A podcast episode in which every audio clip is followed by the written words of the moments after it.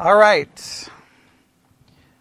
This morning we are going to probably spend the day this morning, if everything works out this evening, all on the doctrine of the Holy Spirit.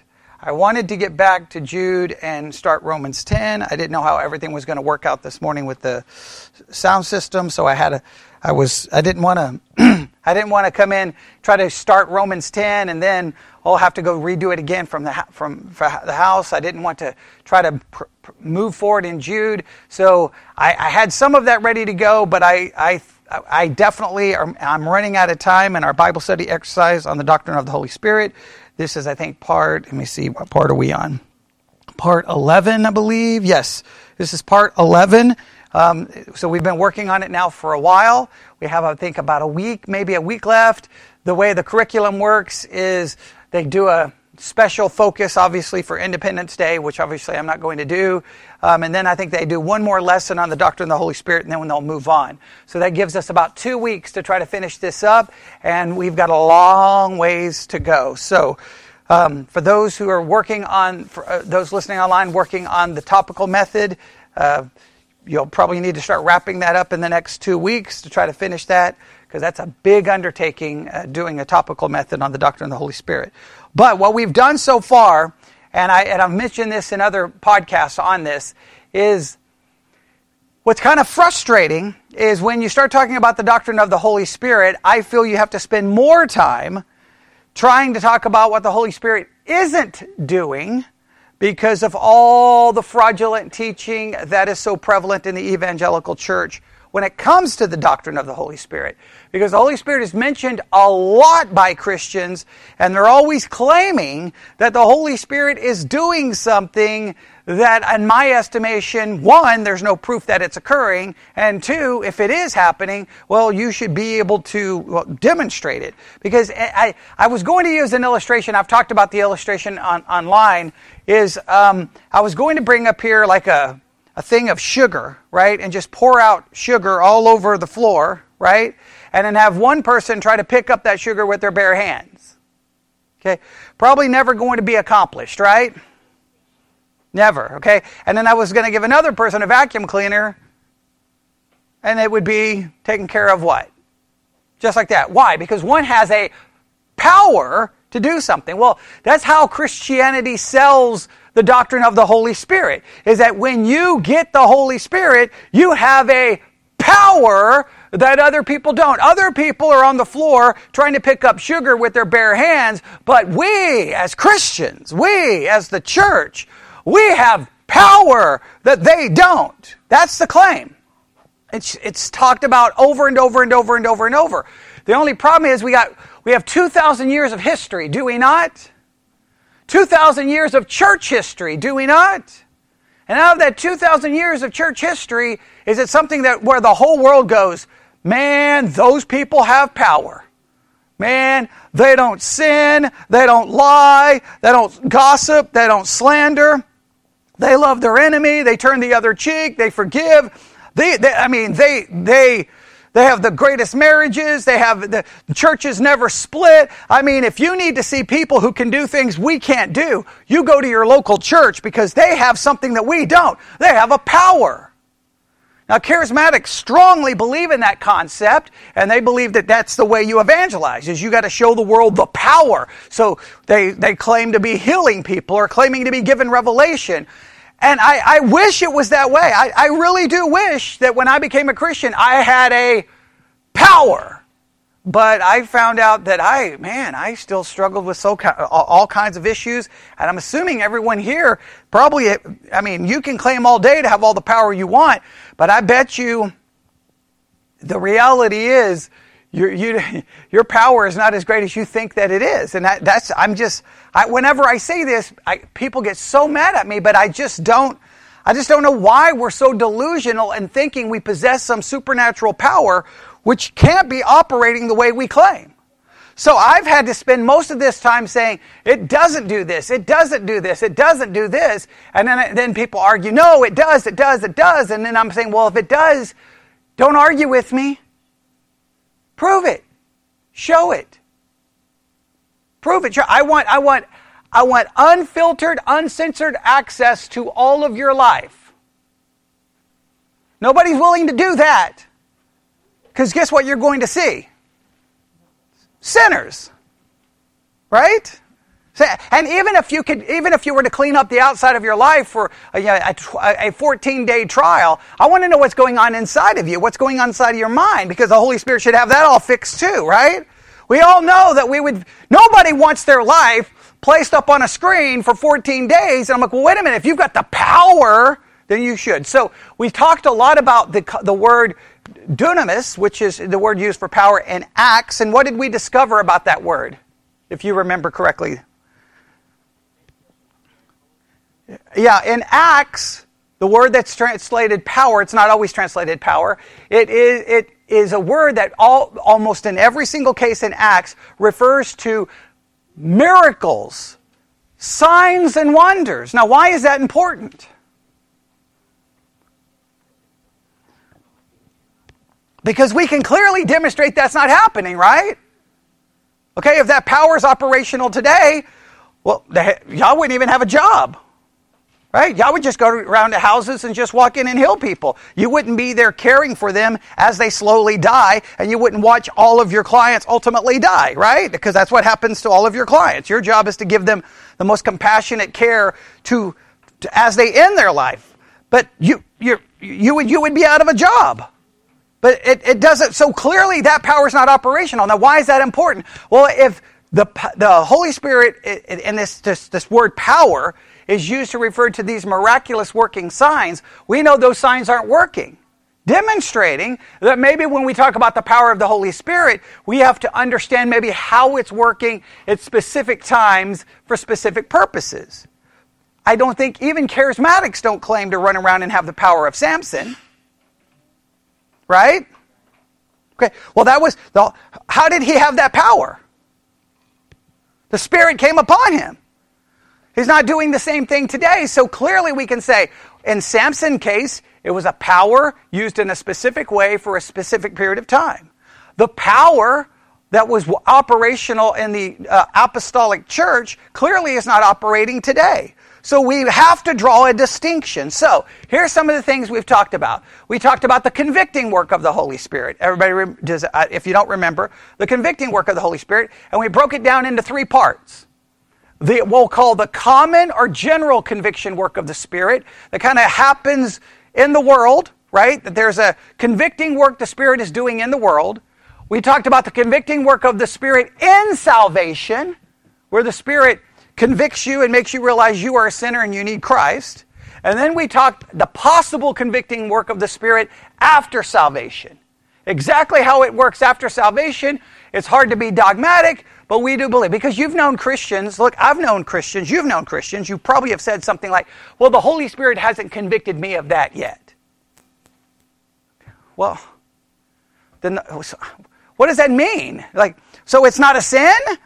Or, or, or, does the Holy Spirit convicting work not working? I, I don't even know what that means when Christians say that. I don't even know what that means. So there's a lot of questions about that. But we can understand the first two.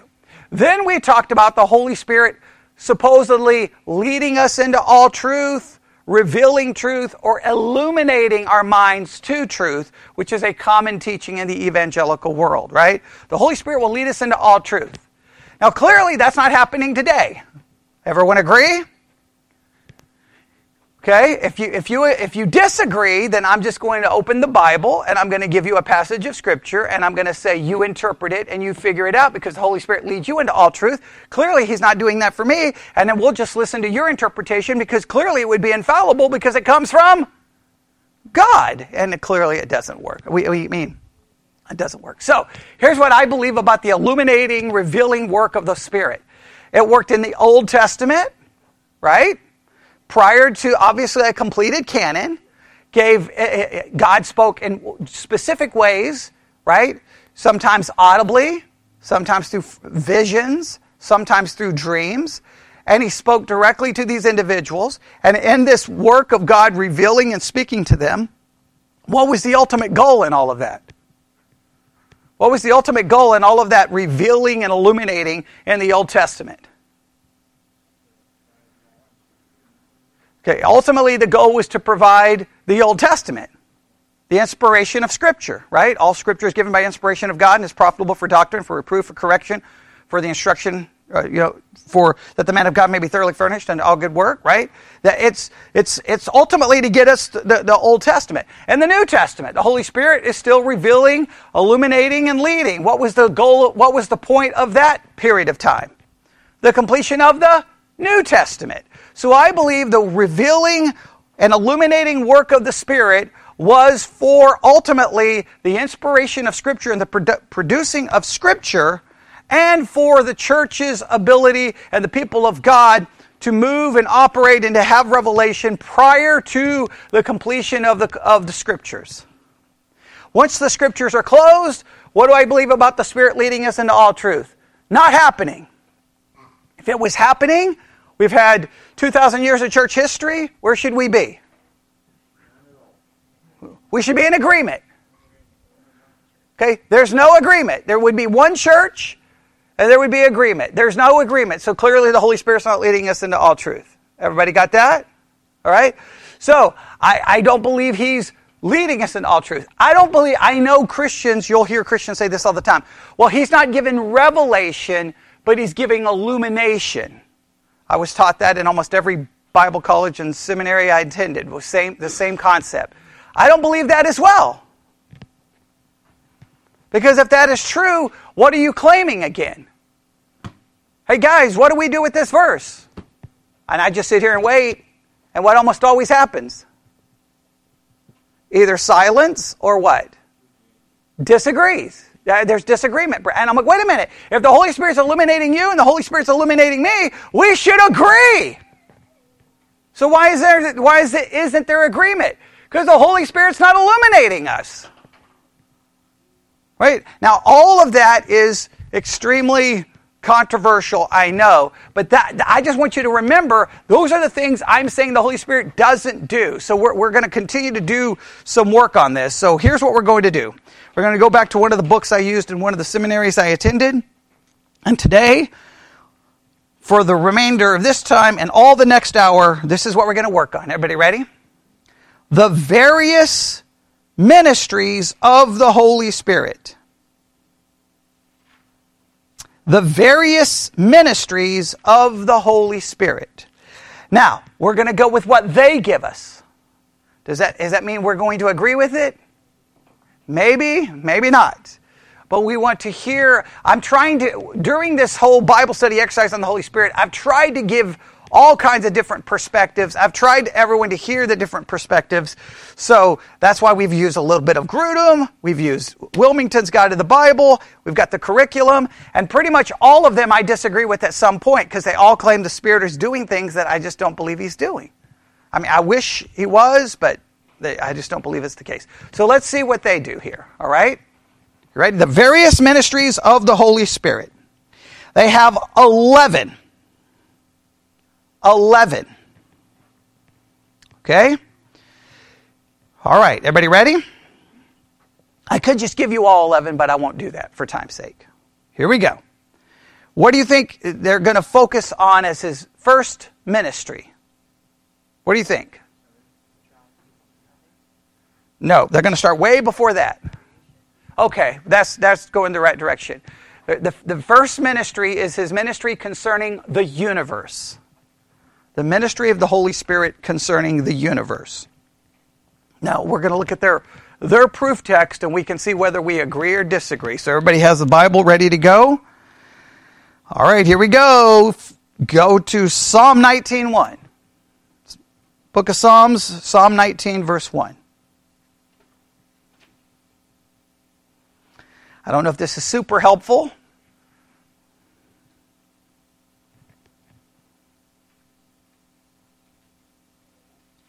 Psalm 19:1 The heavens declare the glory of God and the firmament showeth his handiwork. Now, that doesn't mention the Holy Spirit. Why do you think they're giving us that verse? They want to demonstrate that who is responsible for creating in the universe? God. All right, so, so they're establishing the fact that God is obviously involved. It's His handiwork. All, all of the universe, all of creation is God's. Okay? That, that doesn't mention the Holy Spirit. Let's see how they get there. Then they, they go to John chapter 1, verses 3 through 4. Gospel of John, chapter 1, verses 3 through 4.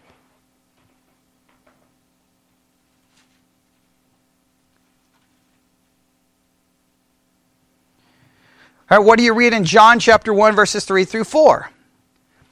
All things were made by him, and without him was not anything made that was made in him, uh, and, and was not anything made that was made. In him was life, and the life was the light of men. John chapter 1, verses 3 through 4. Okay, what is significant about that verse? Well, now it attributes creation to whom? The Son, right? Son, right? So you could say Psalm 19.1 would be speaking of the Father. John 1 is speaking of the Son. So that means the Father and Son are involved in creation. Now that still gets us, we're still a long ways from what? The Holy Spirit. So this is what they, this is what they write. Finally, in other passages, the Holy Spirit is said to have performed the initial act of creation. What are we to believe? The answer is, of course, that all three persons in the Trinity had a part. As an illustration, let us consider an important executive who determines to build a spacious and expensive home. He thus employs an architect to design the necessary plans for this home. The architect thereupon secures a competent contractor to follow his blueprints. In this illustration, the executive is the Father, the architect is the Son, and the contractor is the Holy Spirit. The following verses then refer to the work of the divine, as they call it, contractor. I don't like that.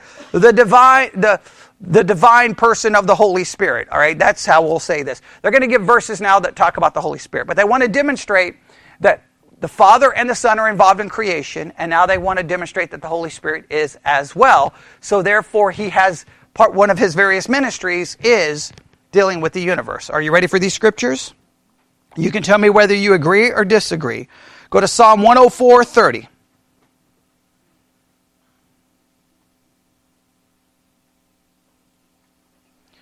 Psalm 104 30.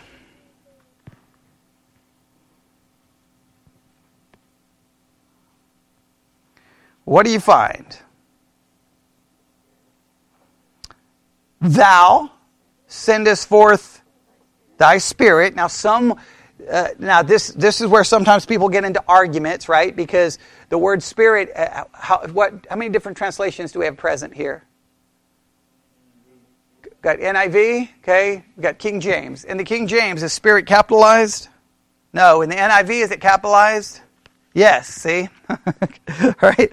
Uh, you see, in the Bible I have here, 104. That's 104.30. Uh, now, this is how this one reads. Are you ready? When you send your breath, they are created, and you renew the surface of the ground. Now, why would it say breath?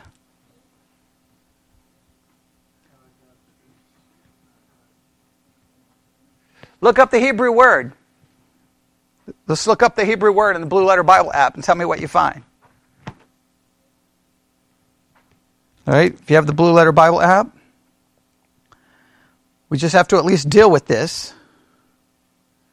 All right, that's Psalm 104, right?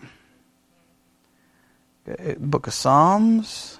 If I can find the book of Psalms, let's see here. Book of Psalms, that's chapter 104, verse 30.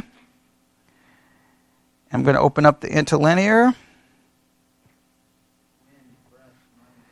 Yeah, see there you go. It's this it's uh, this Hebrew word. You probably know this Hebrew word, right? Strong's H seventy three oh seven. Ruach. Ruach. All right. Ruach, all right. And it is used how many times? 378 times. It is translated spirit or spirit 232 times. Please note sometimes with the capital S and sometimes with lowercase, right? 92 times wind, 27 times breath, six times side, five times mind, four times blast, two times vain, one times air, one time anger, one time cool, and one time courage. Oh, that drives me absolutely crazy, okay? You know why you know why that's always so frustrating when a word is used that that many times in that many different ways? Oh, people can argue all day. No, no, no, that's the word, that's the word, that's the No, no, no, no, no, no, no, no. What's Strong's definition for it? Wind, breath. Yep. You see this? So, but uh, for the first, the first ruach, according to Strong's definition, its first, uh, its first way of defining it is what? Wind, by resemblance, breath. I mean that's that's just what do you do with that? If you look at the outline of biblical usage, you see how long that is. And what does it start with? Wind, breath, mind, spirit. Breath, wind of heaven, a quarter of wind, side, breath of air, air, gas, vain, empty thing, spirit, as that which breathes quickly, an animation or agitation, spirit, animation, uh, vivacity, vigor, courage, temper, I mean, and you can just go through all of, I mean, so many different ways that it's used. Makes it very, I, I hate that because I like to be dogmatic. I don't, wouldn't you prefer to be dogmatic? Right. So go back to Psalm 104. All right? Back to Psalm 104. It's verse 30, right? Okay, I got to open up my Bible back to it. Look at the verse before and the look the verse after, see if we get any possible hints or clues of what may be the right way to understand it. Do you see any hints or clues of, or anything that would help?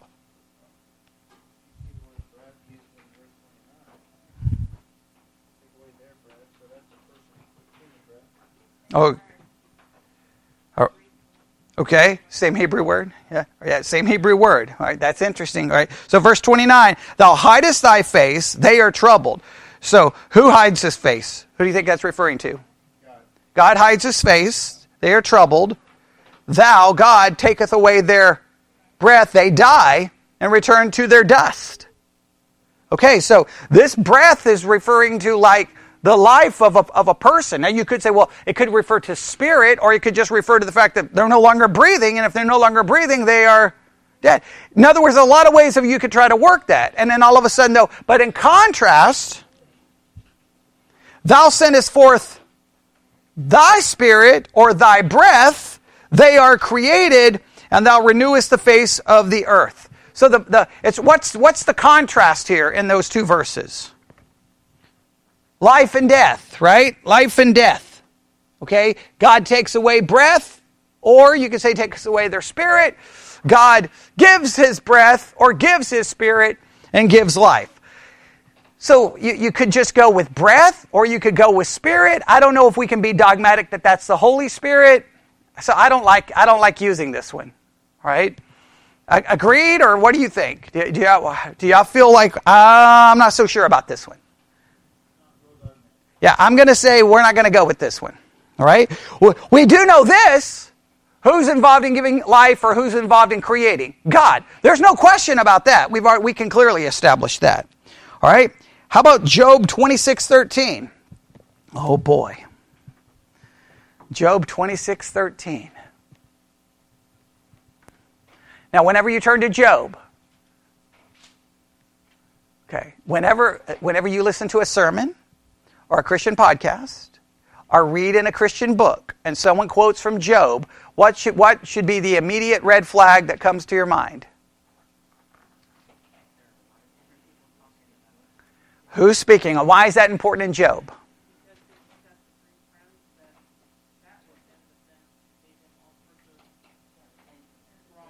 There we go. A good portion of Job is made up of speeches by friends who do not understand things correctly and say things that are not accurate. You can't grab something from a speech by friends who are giving inaccurate information and build a doctrine on it, support a doctrine, prove a doctrine, or I would say what's even more frustrating, preach sermons from it as almost like you're exegeting it. It is crazy. We, uh, our church in Nebraska, the pastor went verse by verse through the book of Job. By the middle of that, I was about ready to start drinking because I'm like, what in the world is going on here? Because he would just take one little phrase that one of the friends and just start preaching something. I'm like, that has nothing to do. No. Okay. I don't know how you preach these speeches other than you, this is what you do. You take the speech and you summarize the speech saying, here's what he's claiming. You don't go verse by verse trying to break them down because they're giving fraudulent information or wrong information or a misunderstanding at times. And you say, well, sometimes they say something is true. Well, according to whom? You? So yeah, I'm not, I'm not a big fan of that. So what, when we go to Job here, the first thing I'm your first task, when I give you, I'm going to give you the chapter. Job 26. I need you to tell me who's speaking. Job, okay, that, that's at least somewhat better than his friends, right? But Job also said some things, right? Like, I wish I was never born. Okay? I wish I was dead. He also has some pretty words. So, so Job 26, okay? What's Job doing in chapter 26? Okay, he's answering one of his friends, okay? And he's and he's and the answer starts in verse 1. Okay? And then he starts building his argument, right? Before I give you the verse, I want you to look at verse, uh, look at verse 12. What does he say in verse 12? Okay, he's talking about God, right? And he's talking about God doing what? Okay, his power over the universe, possibly in creation. Would you agree? Okay, now what happens in verse 13?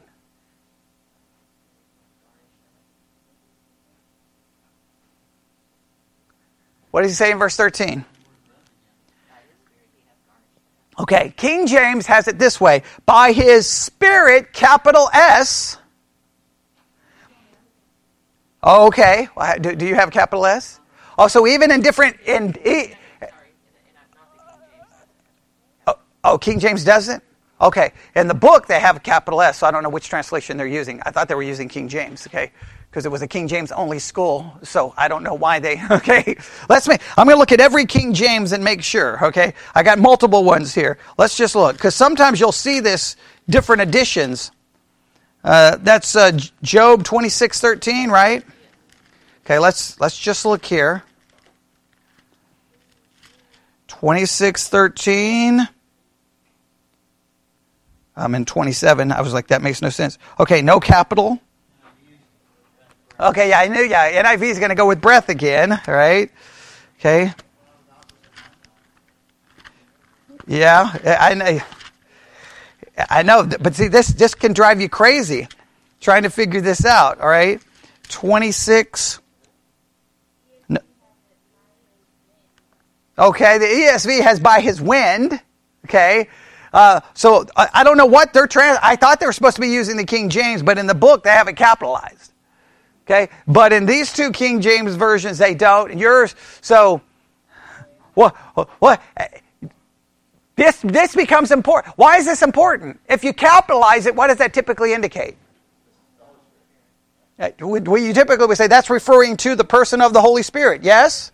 Okay. Well, if you don't capitalize it, what does that possibly indicate?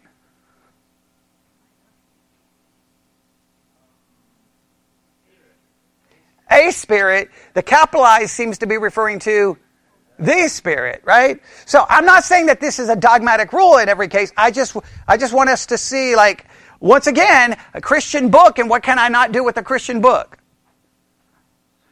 Never trust a Christian book. Never trust a Christian book. Never trust a Christian book, okay? I hate to say that. You can't trust them, okay? You have to go ver- verify, verify, verify, verify. Because they have by his Spirit, capital S, he hath garnished the heavens, his hand hath formed the crooked serpent. All right? Now, this is placing God involved. Now, I wish, don't you wish it would say, by the Holy Spirit. Don't you wish it would just say Holy Ghost or Holy Spirit? Because then there would be no argument here. There would be no argument, there'd be no problem. But what's the main focus here in this verse? It's not necessarily trying to give us a doctrine of the Holy Spirit. What's it trying to establish? God's power over the universe. Agreed? All right, go to Job 33 4.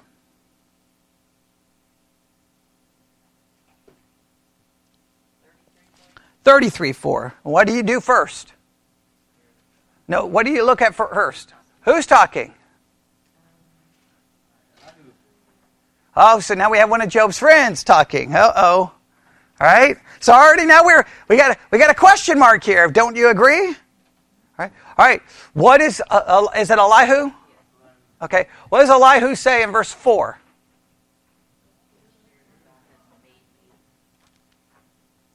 The Spirit of God hath made me, and the breath of the Almighty hath given me life. All right. What do all the translations do with the word Spirit? Oh, wow. Oh, King James doesn't? Oh, so now we got a difference even. oh man. Yeah. Okay. So that's interesting. We got. Okay. NIV uses the word spirit. ESV. Okay. Wow. We, we have some agreement other than some difference in translation. Give me. I'm going to go to a, uh, this Bible. That's what. That's Job. What? Thirty-three four. Thirty-three four. 33 4. I'm going to look in this one. Job 33 4. And what do we find? The Spirit of God, capital S, has made me. So a lot of, most translations here go with the idea that, is using the word Spirit. Most capitalize it. But again, what's the problem here? It's Elihu. So, do we want to use that to establish some doctrine of the Holy Spirit's involvement with the universe? I would be hesitant. Agreed? All right, so we're running we're running out of options here, right? We're running out of options. So where where do you where do you think we're going to go next? Okay, Genesis. And where do you think you would go in Genesis? Chapter 1. Okay. What verse?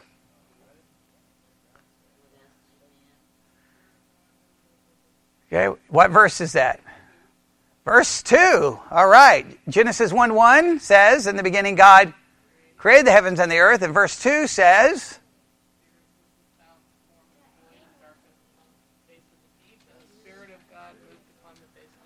All right, the Spirit of God moves. So here, God, it, it's almost like God did creating, and then the Spirit comes in to fill in everything, right? That He's involved in it. Now, the only problem is there's much dispute here, again, about how this should be translated. So, do all Bibles have the word Spirit in Genesis 1 2? Capital S. Okay, that's that's important. Let's I'm going to look at this one. This one has spirit, capital S. So that well, at least we're getting to some kind of unity. Well, what's weird is here in the in the book that we used in, uh, in seminary. Look, it says this. It has been suggested that the Hebrew word here translated, oh no, moved. Never mind. They don't focus on spirit. They go after the word moved, and they do a whole different thing with it. Okay, that's that's not I'm not not worried about that. So this would probably be the best option. Now, is it the same Hebrew word? Same Hebrew word, though. See, so just just remember, there's a lot of ways you could handle it, right? In other words, it could be, it would be allowed to translate it what way? Wind or breath. It would be fair to translate it that way. It would be fair. You you couldn't say you couldn't translate it that way, right? So those are the verses they give. Can anyone think of any other verse anywhere that would maybe be very helpful in establishing the Holy Spirit's role or his ministry concerning the universe? Okay, well, and, and Genesis talks about that. I mean, he's, he said, Let there be light, and there was light, right? Anything about the Spirit being involved, if you can think of anything. Well, that, you're going back to the Word of God. Well, we're trying to determine the Holy Spirit's ministry in creation. Put it this way this is the best, those are the best they came up with. And then that's it. I mean, they're done. They immediately move on to the next thing. Now, I don't think anyone has a problem believing God has created everything, obviously, right? I mean, that's, that's basic Christianity. I don't believe we have any problem saying Jesus was involved in it because, well, John makes it absolutely abundantly clear that without him nothing was made. And I, I think we, we could argue that by a logical implication, the Spirit would be involved as well, since you, all the Trinity you think would be involved. Genesis 1 2 gives us at least a, a decent argument. Some of those others, maybe uh, somewhat. You just wish you had something a little bit more what? I, you wish that you would have a word that says what? Not Spirit, but Holy Spirit. Right? Holy God. You would want them to use the, like the actual title there. Just Spirit can be u- translated so many different ways that you, people could kind of make an argument. But we'll just say this. The Holy Spirit, I think, by logical implication, since he's the third person of the Trinity, all of the Trinity was involved in creation, and so the Holy Spirit was involved in the creating in some capacity. Exactly what we do with these verses will be argued for the next 2,000 years. Okay. But does that, does that, you're like, well, that fixes everything. Okay, I don't know if it fixes anything. But we have no problem with that because that's the Holy Spirit's work. Now, you could ask, what is the Holy Spirit's job in creation at the moment? Yeah, right now. Because we don't have an issue when we talk about the Holy Spirit doing things in the past that He's not doing now. Creating is not happening. Does the Bible talk about God sustaining or holding up creation? Okay, well, see if you can find it. He upholds all things, sustains all things. Ooh, okay, there you go. I think Colossians if you find one verse that says it, you may then do some cross referencing and see if you find any others. Colossians may be a good bet, but I don't know if it's going to be the, the Holy Spirit that we're going to find as being given credit for that. But I think you're probably right. But here, see if you can find it. Who can find it first?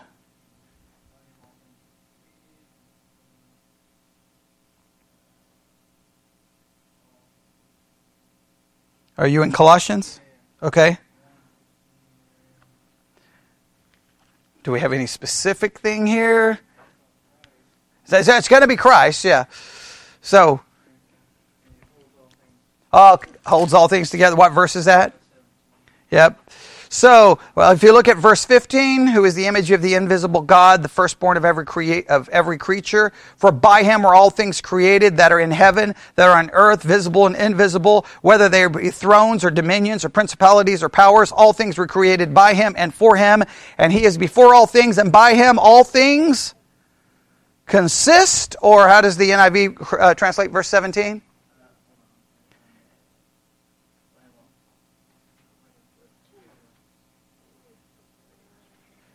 He is. all things hold together. But that gives it to, to Christ. Right. That gives it to Christ. And again, though, the, don't you wish you had verses that were that explicit about the Holy Spirit's role in the universe? I wish we had something that explicit. We just don't. And it's okay that we don't. I, I, I, just think about logical implication. We will agree that the Holy Spirit uh, was active somehow because he is third person of the Trinity in the work of creation. How he is involved in creation today? Well, we know Christ upholds all things together. Is the Holy Spirit involved in that?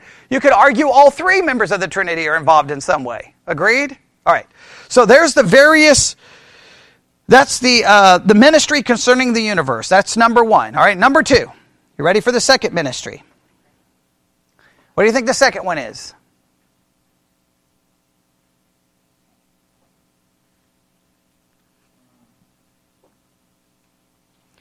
Scripture. His ministry involving Scripture his ministry involving Scripture, or his ministry concerning the Scriptures, however you would like to write it. In a word. The Holy Spirit is the author of the Word of God. He has furthermore chosen three basic methods in the preparation and reception of the divine manuscript. These steps of the Spirit are three. Are you ready? Here are the three steps, supposedly, that the Holy Spirit takes uh, in regards to the preparation and reception of the divine manuscript or the, or the Bible. All right, here we go. What do you think the first one is? You should know these three because it's taught in every church on the face of the earth for 2,000 years. It's almost like it's, I think every Christian, when they're saved, you get this tattoo on you. Okay? Everyone probably has this tattoo on their body and they don't even realize it, okay?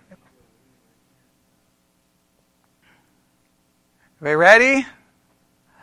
Revelation, inspiration, illumination. This is in every book that's ever been written about this. Any, uh, it's in everything. That's the third one. You got revelation, inspiration, and illumination. This is like this is like Christianity 101. This is like children's Sunday school, all right? Here we go. Revelation. That is the process whereby the Holy Spirit spoke to the 40 human writers of the Bible the message he wanted them to transmit. All right? Revelation is just God doing what? Revealing things to people. Now, he revealed God things were revealed to people in many different ways, but in this particular case they're connecting it directly to the scriptures. It was God revealing to the authors of the Bible what he wanted and what was going to be said. Right? Revelation, God revealing something. And typically, we, we, in theology, we would say something like this Revelation is God revealing that which would not be, we would be, un, we would be unable to know without that revealing taking place. God has to reveal it or we wouldn't know it, we wouldn't understand it. Right? That's revelation. Now, what do we believe about revelation? Yeah, okay. I want to make sure everyone in this church knows we believe revelation is ceased, and I believe any church who says it's not is apostate and no one should be a member of. That to me is a deal breaker. If I walk into a church and they believe God is still giving revelation, you should get up and leave. And sad to say, that's probably a most evangelical churches. Even though they may claim on their doctrinal statement that they believe revelation has ceased, guess what they will say from the pulpit over and over and over again? God told me this, and I didn't know what to do, and I was having a fight with my wife, and I was in the other room, and all of a sudden God said, Hey, you go back in there and apologize. And I'm like, Well, clearly that couldn't be God because she was the one who was wrong. Okay, but that's that's the idea. They they constantly give you God told me this, and God told me that, and God that's giving revelation. Because God supposedly tells them something that they didn't know prior to Him telling them that. If I, am telling you, if you why why would I be so dogmatic that if your church believes revelation is continuing, you need to leave the church? Why would I be so dogmatic about that? Because guess what you've just done to this book? You've destroyed. Why why do you need it? Right? Why come here and we spend hours trying to figure out, wait, what's that Hebrew word for spirit? Wait, is it capital? Is it not? What? Why do all of that? We would just sit here and do what?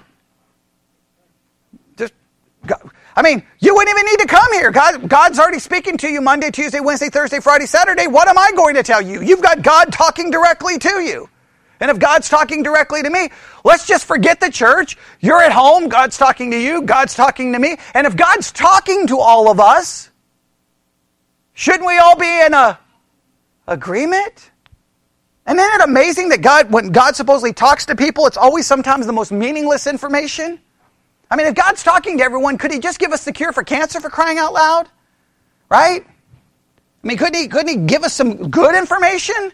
But it's always like, oh, oh, I'm supposed to move here, or I'm supposed to buy that car, or I'm supposed to buy that house, or I'm supposed to marry that person. And then they end up getting a divorce anyway, so I don't know. Well, what, the whole, it just seems so ridiculous. But that's, that's the 90% of the evangelical world they would claim, no, we don't believe God has given. Re-. There's nothing that drives me crazy is to hear someone say, I don't believe God has given revelation, and then 15 seconds later say, God told me. Do you not hear yourself?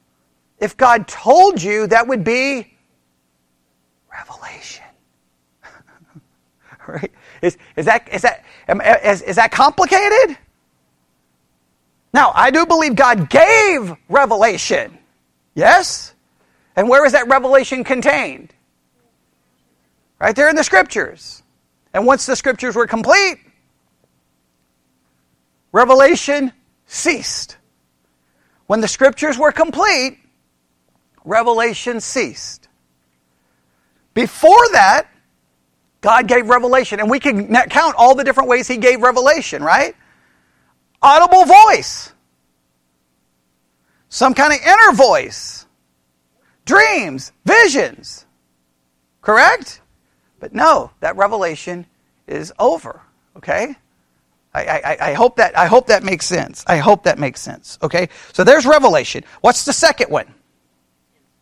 Inspiration. That process whereby the Holy Spirit guided the pen of those writers so that they wrote the message, that the message they wrote down would be accurately recorded. So, God is giving revelation, right? He's given revelation, but He didn't just give revelation, then He guided those men who received revelation to do what? To write it down, and the argument is that that inspiration is what? What are some words we use to describe the finished product of inspiration? Infallible. Right? Infallible. What's another word we use? Inerrant. Right? And another word we use. Go. What's another one?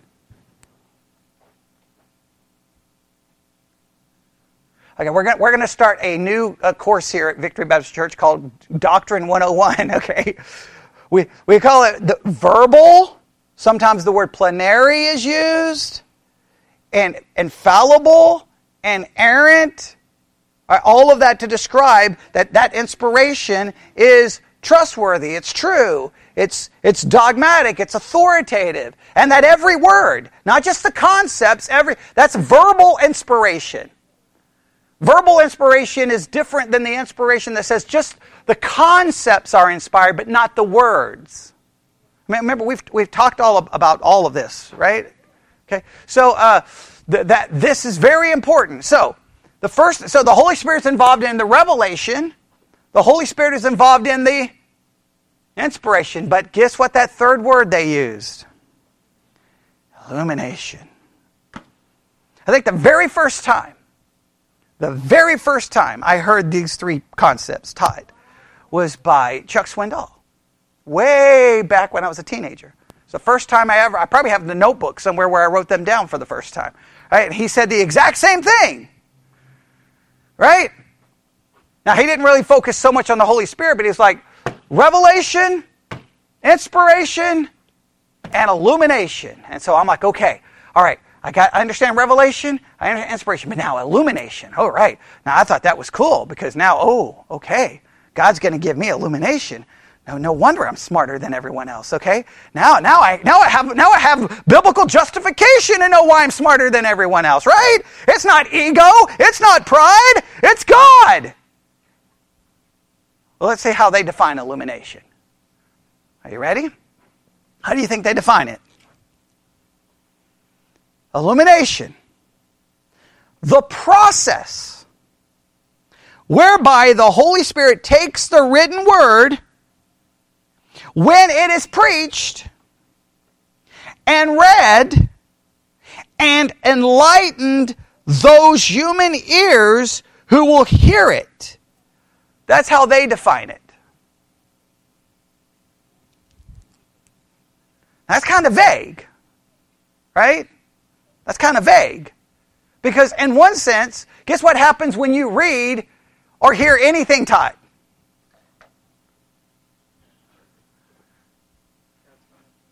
Well, in, in, relation to illumination, forget the Bible, forget God. If I come up here and we talked about Paradise Lost by Milton, right? And we worked through the book. I hope that by the time we finish through, through it, right, you would be, remember how he described it? You would gain understanding, yes? that's how they're describing illumination. I don't know why the, the Holy Spirit does that. That happens when you learn anything. I hope it does, right? When you read anything, when you hear anything taught. So I, I don't know like how that, oh, that's the Holy Spirit. I heard preaching and I understood. What? Like, I, I, I, I, you see, I get a little nervous here, right? I get a little nervous because this is true of any book, of any subject that's ever been taught. You hear it, you gain understanding. So that's not super helpful, is it? I, I don't think that's helpful. Right? How, what, what are some other ways people may describe illumination?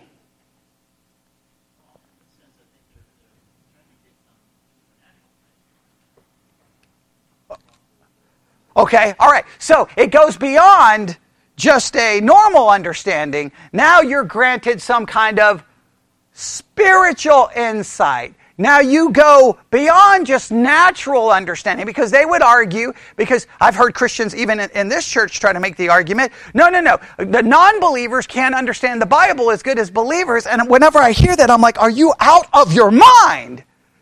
I've known lost people know the Bible far better than believers. I, I, believers say some of the most ridiculous things about Scripture. So, but that's that's the idea that we have. We God gives us an understanding. Now, if you take that, then I'd be like, well, look, you know, if if if if I'm uh, discussing Scripture, right? And if I say Lydia is not saved and she comes to a different conclusion, well, well, your conclusion is wrong, Lydia, because I have the Holy Spirit and so I have illumination, so I know more than you. Now, we would never say it that way, but that's what we're claiming. Well, if that's true, then why are Christians so horrible at understanding the Bible? I mean, horrible. Just look at, listen to preaching, read commentaries, and sometimes you're just like, what is this? It's just insane. How does that happen? So, we're going to have to spend more time on illumination, and we'll do that in the next hour, right? We'll stop there. So, according, what are the various ministries of the Holy Spirit that we've looked at so far today? Universe. And we're kind of like, mm, well, okay, he's, he's third person of the Trinity, so it makes sense, but we don't have anything dogmatic. Number two, scriptures. And what have we seen so far? What, what's the two that we can't agree with? Revelation and inspiration. All right? Now we need some scripture to define his role in revelation and inspiration. And then the third that I put a big question mark is what? Illumination. And we'll have to go and we'll work on that in the next hour. I hope that makes sense. All right, we'll stop there. Let's pray. Lord God, we come before you this morning. This is a very important subject. Help us understand it. Help us uh, not misunderstand it. And Lord, just uh, help us be dedicated to seeing this study all the way through. And we ask this in Jesus' name. And God's people said,